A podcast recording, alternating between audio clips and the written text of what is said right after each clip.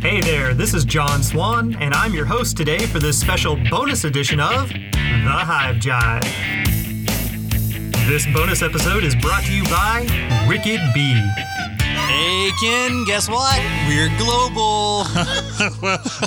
Well, I don't think I want to be up north where it's 51 degrees Why? below zero. Can bees live in that?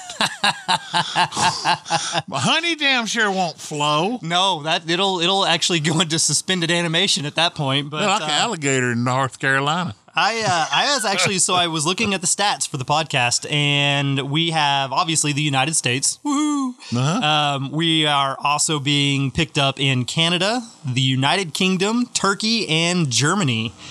So We're worldwide. yeah, that's what We're like. just we're like. ZZ Top. it's not a it's you know i mean we haven't quite gone viral it's not an epidemic no, but we can keep hoping and praying you know it's Oh, no. it's it's out there. we'll get there. We'll get there. the uh so yeah um since how we are all over the place if we look down through at the united states if we wanted to give shout outs real quick we've got uh hometown austin texas Hey. that's uh, top of the list and then we have ashburn virginia we've got chicago illinois round rock texas bourne texas san jose california rosetown canada houston texas richmond texas and munster indiana that is Munster, that, is that where cheese is made? uh, it might be. I guess. I kind of like some Munster cheese. Yeah, I so know. The um, that's actually so if we round all that out and everything, it's it's really kind of cool. It makes me excited. It's like, hey, look, there's lots of people out there listening. It's spread all across Well, the you know, place. well, that's why we're doing it, just because if you like to eat, we've got to have bees. That's right. And if you are in one of them states where it's negative 51 because everybody had this It- it- giant Arctic blast It's going to get to 70 here. yeah, sorry guys. um, don't hate on us. Our bees will be out working this evening. Oh yeah, they'll be out this afternoon. Yeah. Anytime it's above 60, they're out there and they're they're doing their thing.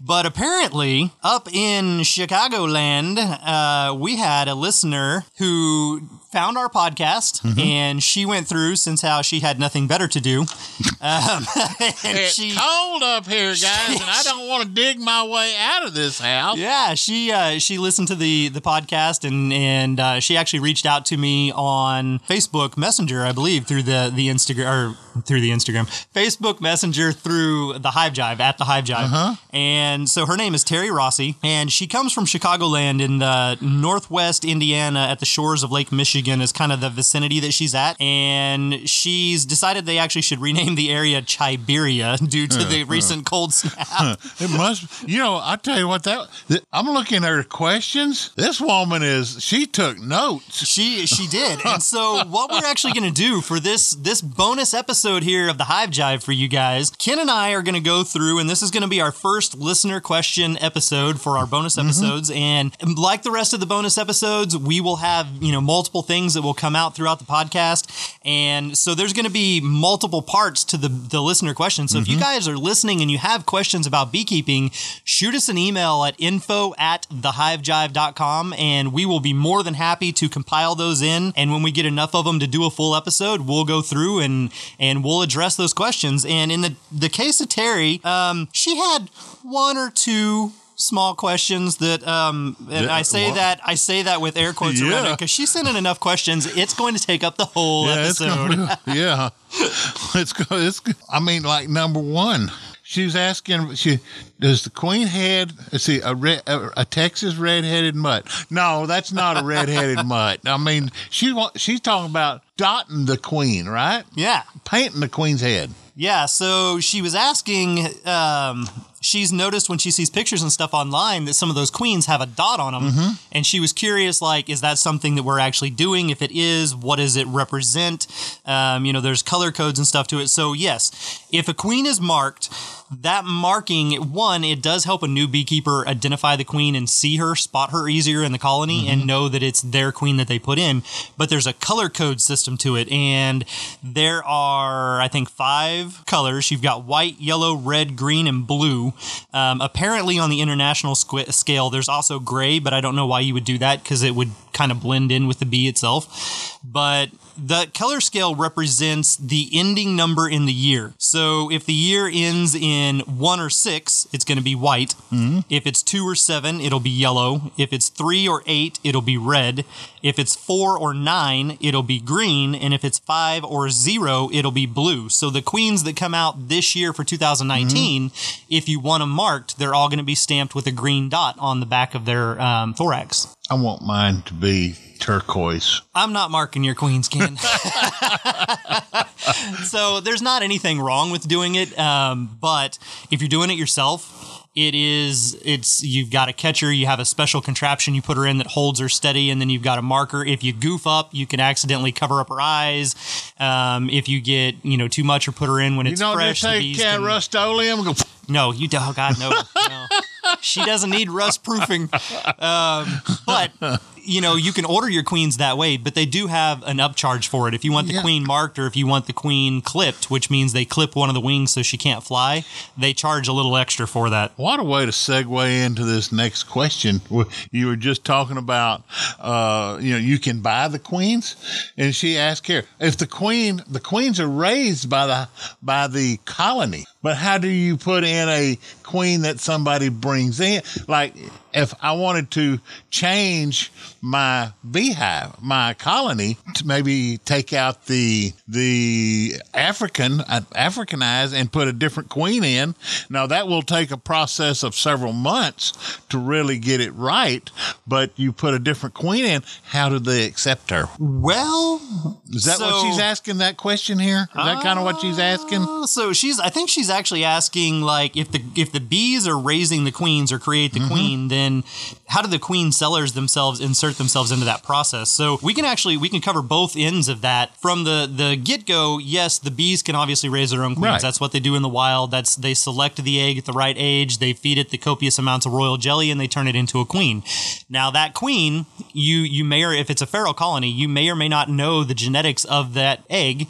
So then you don't know the genetics of the mother herself. And then when that virgin queen goes off and mates, you have no control over those genetics either. Now, where the queen breeders come in, they're in special localized areas where they either don't have, like for us, we have Africanized genetics. Right. So they may be in a place where there are no Africanized bees. They can open mate, and what they'll do is they'll flood those drone congregation areas by having apiaries set up in strategic spots so that they're producing lots of drones that have the genetic qualities they want and then they set up their queen raising apiary in a location where those queens will then intersect with those drone congregation areas and be mated and you'll end up with a better lineage of actual queen in there so they do this on purpose. The other thing they can do is actually artificial insemination. So you can take a pure blood queen and you can artificially inseminate her with the exact genetic profile or lineage that mm-hmm. you want her to have. Those cost a pretty penny, but that's how they can get that. And you take those things and then the the queen breeders and sellers then sell them to the other beekeepers so that now you can take your potentially feral queen and you can do as you said and you can requeen the colony. Right. Okay. And when you do, there's an acceptance period. Obviously, she smells different. You go through and you put her in there, and you have to wait. Um, you leave her in her cage. There's a candy into it that they have to chew through, and that kind of gives you a three day buffer for them to kind of get used to her and accept her before they let her out. Because otherwise, if you just drop her in there, they'll kill her. She's not our mom. She doesn't smell like us. She's an intruder. They'll kill her. So once they do accept her, it's a minimum six week period before you start seeing any changes in the behavior and the coloration and the genetic profile. And then as you move off, you know, that second and third month and things, you, then the whole colony starts becoming her genetic profile as she's laid more brood and they start to emerge. And then you've you've literally changed the entire makeup of your colony by changing the queen.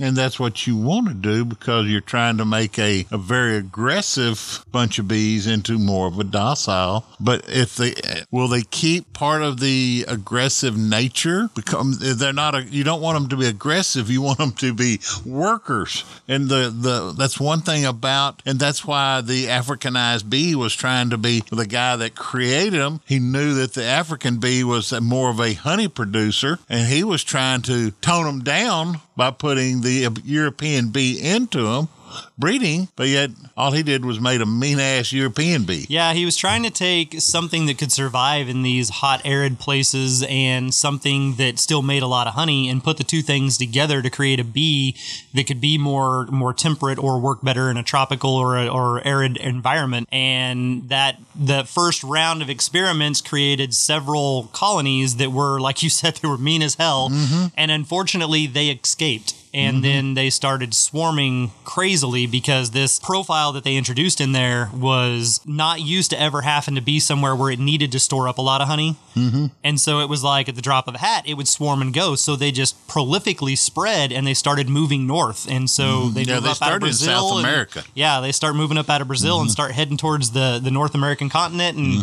they made it all the way up in until they got basically to the Mason Dixon line. And uh, the temperature change there, that's where the genetics kind of then didn't do them the justification because since how they're like, oh, well, we can leave tomorrow, it doesn't matter. They try that up there and then there's no food for them and they'll starve out and die out over the winter. So they don't really cross that divide.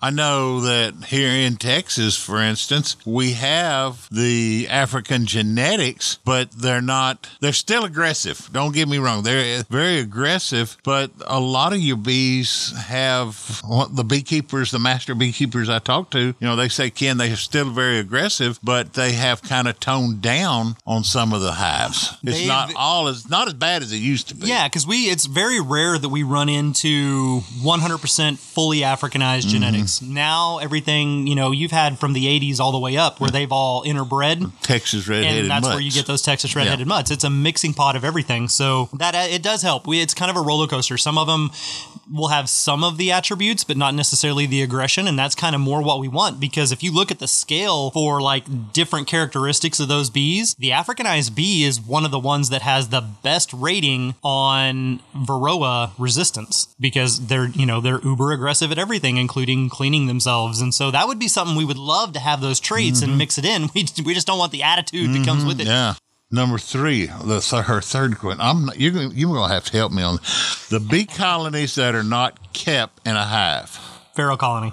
Okay, okay, feral colonies. Okay, I'm sitting there. Okay, okay, uh, and but uh, come in a tree or hang, hanging in a cave, and uh, that originate in an open, natural setting without human intervention are more vulnerable to collapse and destruction, or can they also remain healthy in a natural setting? Well, hell, I've I've seen trees out there that's had bees the same quality, you know, colony or high or nuc, uh, the same Cell that's been there for as long as I can remember.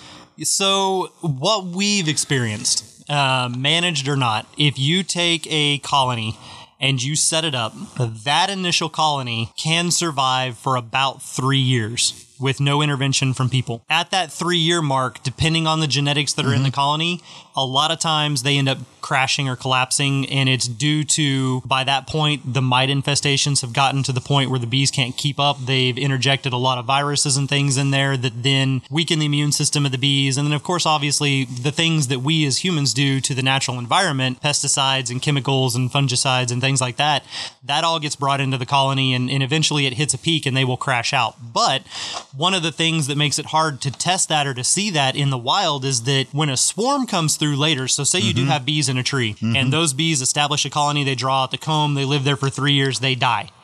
But then that next spring, a swarm is looking for a place to live. The scouts go check it out. It smells like bees. They look inside and they're like, oh my God, it's fully furnished. We can move right in. And a new colony will move in and take up residence there.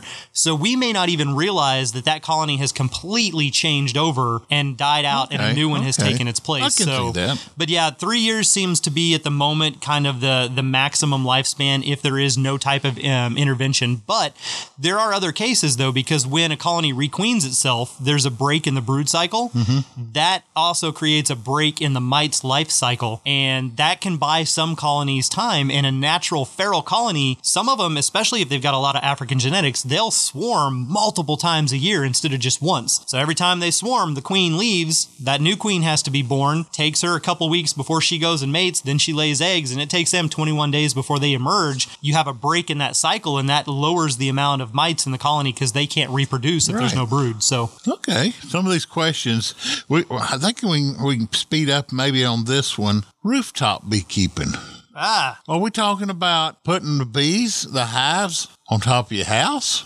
I would. Um, I think it all depends on the environment that you're in. So she is up in the Chicago area. Right. Oh, And, okay. yeah. Where the high rises are. Yeah, Okay. so like in Chicago and New York and some of these major cities, you may not have a lot of real estate where you actually have yards and things. So people will start doing rooftop beekeeping, and there's not necessarily anything wrong with it. There's also not necessarily any advantages to it. It's more of a you're working with your space and you want to do something, but you just have to make what space you have work. One of the downsides to it, though, is that bees are very economic or economical when it comes to um, actually i should say they're very efficient when it comes to their foraging and so if they're way up in the air you've now increased the distance that they have to fly down that tall building to get to the natural forage and then they've got to carry that all the way back Yep. up Yep. which means they're going to burn fuel doing it Yep. so they they end up with less actual resources and they're going to fight wind.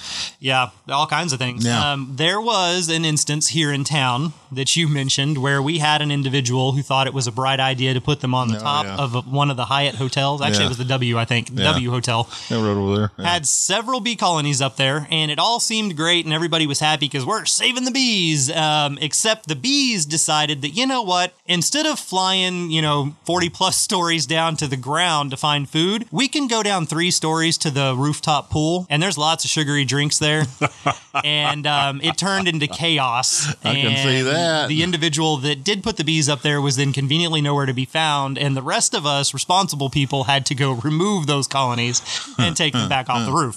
So there can be consequences to to that. You have to think it out. Did he have Langstroth hives? Or y'all they were could- standard Langstroths. Yeah. Okay, that was easier than a than a top bar. Oh, God, okay, yeah. uh, now next one. Uh, how can you tell if an environment will affect the honey? Ooh, I wonder. I wonder really where she's going with this. If she means like flavor or if she means like toxicity. That that could kind of go either way. So Yeah, because your flowers, you're going to take talk about flavor there, and up there in the springtime, they've got so many flowers. Oh, they do. They're, the amount of honey that they can make compared to what we can make puts us to shame. We've got a much longer growing season, and you Yeah, know, we joke, "Hey Texas guys, honey's a much better flavor.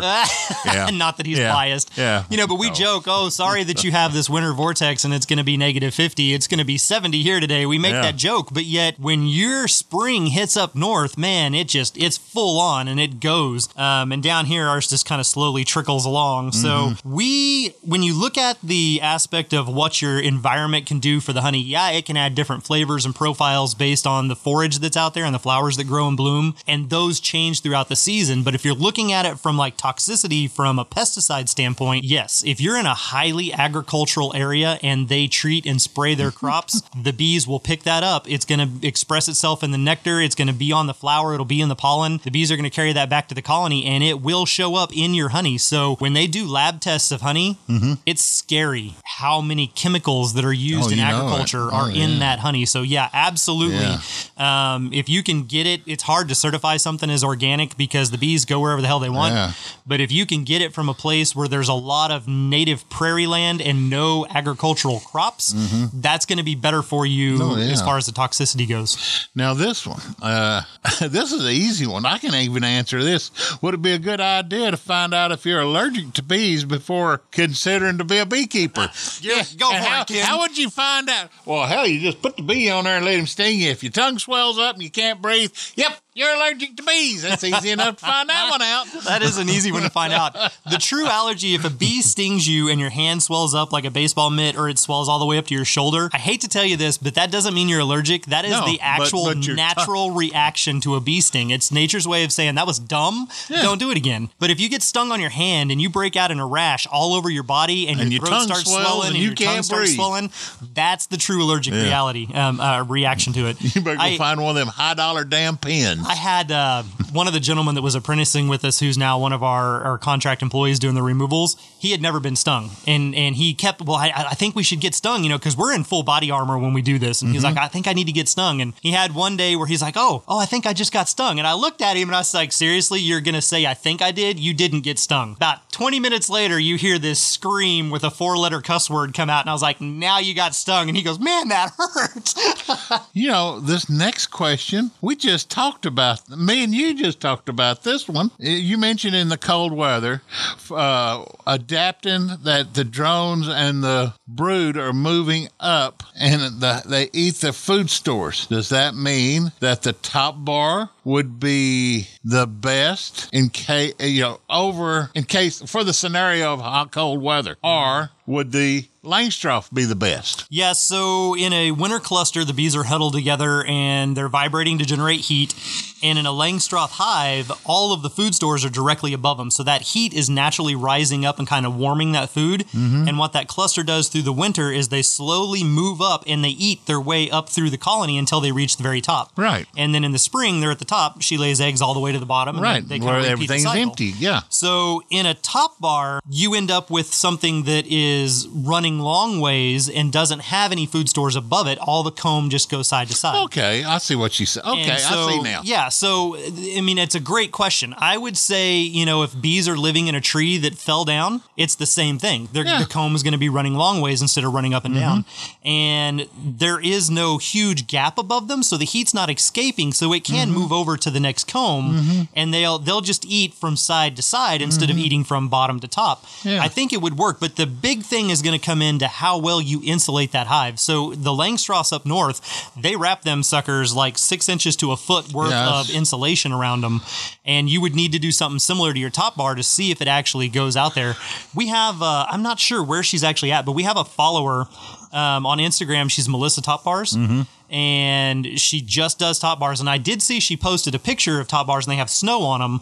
But I mean, she could be, you know, central part of the U.S. and still Right. get the snow. So it would be interesting to find out if anybody up north in those northern states successfully keeps top bars and, and kind of answers that for us. That would be great. Yeah, y'all that's listening to this, send us an email on that. It, do y'all wrap? I mean, you've got to wrap your top bars. You have to wrap them, yeah. And, and then can you successfully overwinter them? Do they survive No. Or do they crash out? Something I want to know: Do they have to take the insulation off of the the the, the Langstroth or the top bar once it becomes warmer? Uh, they usually do, yeah, because it's it in you're it's literally wrapped all the So way that's around, so you're more inhibiting. work. Yeah, but you if you don't like you have to take it They're all off get because hotter in the, hell in there. well in the spring you've got to go Yeah. through and you have to move the boxes and open the tops and move the bars, so all that has to come off. Oh yeah. when springtime okay. comes. Well, yeah. Okay. Okay. Yeah. Here in Texas, you know, we don't worry about getting cold in the winter. Well, yeah, we don't have to wrap our bees. That's for sure. no. in fact, they're out there working. If you're if it's seventy degrees and it's January and you're drinking a Coke or a soft drink, you better check in the can before you pour it again because the next one could have a bee in it. That's all I'll say. I have done that. Words of experience. Yes. Uh, now, her mother ancestor, or she is a Slovenian. yeah, her mom comes from uh, Slovenian ancestry. and she kept bees at home. And she was wondering if what am what's she asking? She's asking about the queens. The This one's called a carniolan. uh huh. Um, yeah, so so Slovenia is a kind of a nation of beekeepers, and the particular Really? bee that they keep there is called a carniolan bee. And so Terry's asking, um, you know, they're great honey producers and known to be gentle species, and she wanted to kind of know if we were familiar with them. So yes, um, but only like uh, vicariously or sort of because I love what I get is called a Russian carniolan hybrid. Okay. So each of the bees actually have their own kind of traits. Like we know a lot about African bees and, and the Africanization and how they react to things. So there's different lineages and different species out there. And if you looked at the total, um, let me pull this up here really quick, actually. So if you go through and you look at the types of bees, you've got, for us, you've got the African bee, you've got a buckfast bee, there's the carniolan, a Caucasian, a Cordovan, Italian, and Russian. Most people know the Italian bee. Like that's the Well, go-to. yeah, that's, the that's one that all the beekeepers use for commercial operations. Um, but So a Russian bee, there's some genetic traits in there that are very beneficial. They're very hygienic. They're very good at like varroa management and all these other things, but they they have not as bad of an attitude as the Africans, but they do have a bit of a, a, bad rep for attitude. And so you have a bee like the Carniolan. The Carniolan, a true Carniolan, they have a history of being very calm on the comb, which means when you're inspecting it, they're not running all over the place or flying mm-hmm, or freaking mm-hmm. out. They're just kind of like, hey, what's up? And when um, they have a lower instance of displaying a lot of these aggressive behaviors or defensive behaviors. Okay. So that also means they're gentler when you're going through and you're doing your inspections. They receive extremely high marks in the areas of foraging for and gathering both nectar and pollen, mm-hmm. as well as producing honey and honey storage. And they're extremely excellent at overwintering, especially in cold climates. So uh, you made the joke earlier, which was something actually Terry had asked, you know, like, is negative 50 good for bees? And, and my initial response was, not, it's not good for anything. Yeah. So, but these bees, like a Carniolan bee, would actually be very well adapted to surviving over winter. The Russian bees are exceptional at surviving over winter. They, they do great. Siberia. Well, I, I, don't know if they came from Siberia, but they um, they actually they manage their brood cluster very well, so they don't expand quickly and burn through their resources when it's not time. The okay. Italians will do that. So well, yeah, yeah, I, yeah, I do have some experience with the Carniolan genetics, but I don't. I've never actually gotten my hands on a purebred Carniolan. We always do the Russian Carniolan hybrids, so I have a little bit of, of experience with okay. the genetics, but not full on. Okay. And then she says she loved our podcast. She loves uh, my knowledge and your hu- no, no, no. It's your knowledge and my humor. I was saying there, my knowledge. Whatever. You but, put the two together. Yeah, apparently, but, works. you know, we put enough BS in it, we can make anything sound good. But uh, and I'm going to let you wrap it up. Well, um, basically, so that that is our first listener question episode, and as you can see, she had a lot of questions. Some of them kind of oh, followed yeah. the same line. Some were were just random out of left field. Sorry, um, sorry. They, you know, like I do. It's great though because if you have a question, that's kind of the whole purpose of even the podcast. Anything that you yourself can think of when you're doing this this adventure, mm-hmm. other people have had the same questions or the same experiences or the same problems and traumas and trials. So for our listeners, absolutely, if you've got a question, it doesn't matter if it's very very basic and simple, um, if it's something we haven't already addressed in the show, or if it's you know out of left field or really complicated. Shoot us an email, send us something at info at the Hive Jive, mm-hmm. and we'll go through. We'll put it together, and like I said, we get enough compiled up, we'll do another bonus episode mm-hmm. that'll be a listeners listener questions part two. But before we wrap up the tail end of this first bonus episode of listener questions, I did want to circle back really quick and touch back on a point that I had made earlier when we were talking about top bars overwintering up north in the northern states and whether or not they do better than a Langstroth hive. I mentioned one of our Instagram people, the Instagram follower Melissa's top bars, and said that it would be a good idea to reach out to her. So I actually did that and kind of posed the question to her to get her feedback on it because she keeps top bar hives and she keeps them in Massachusetts. So that's where she's located at. And they definitely have longer winters and stronger winters and colder winters than we have down here in Texas for certain. So it would be a little bit more applicable for, you know, the Massachusetts viewpoint to go back to Terry's question and then, you know, kind of give an idea about how well it will actually work in somewhere like Chicago. So in Melissa's opinion, she believes that the survival chances of a Langstroth hive and a top bar hive are pretty much equal regardless where you're at and what that climate is. And she feels that more than not, it comes back to the genetics of the colony and the practices of the beekeeper and just good stewardship of beekeeping more so than it does the actual container the bees are in. So it shouldn't really matter what style of container you're keeping them in, if it's a top bar, if it's a Langstroth, if it's a Warre, those different types of hives should not specifically matter. It comes back more to what you specifically do with the hives. Now, she said that the hives that she's had in instances where they did not survive, she knows exactly why they did not survive. And as she has grown and learned as a beekeeper, she has started to figure out ways where she can make sure they're better prepared for winter and make sure that they overwinter in a more successful fashion. One of the other things was I had mentioned wrapping hives because they do wrap Langstroth hives in the northern climates to help insulate them. And I asked her whether or not she wraps her top bars, and oddly enough, she has not not ever wrapped her top bars to this point. One of the primary reasons of that, though, is because she still hasn't exactly found a good way to wrap it and insulate it without it being cumbersome and messing other things up. But what she has done is she has used insulated paneling and created like a northern wind block to help keep the winds from hitting the hive directly. And she said that at one point in time she had been told that reducing the wind on the hive itself is actually more important than insulating the hive overall because the wind it has more of an effect on the colony than just the ambient temperature of the cold around it. So insulating a hive will do that obviously, but if you can't insulate it, you can use a wind block. So I thought that was really interesting and I just wanted to add that little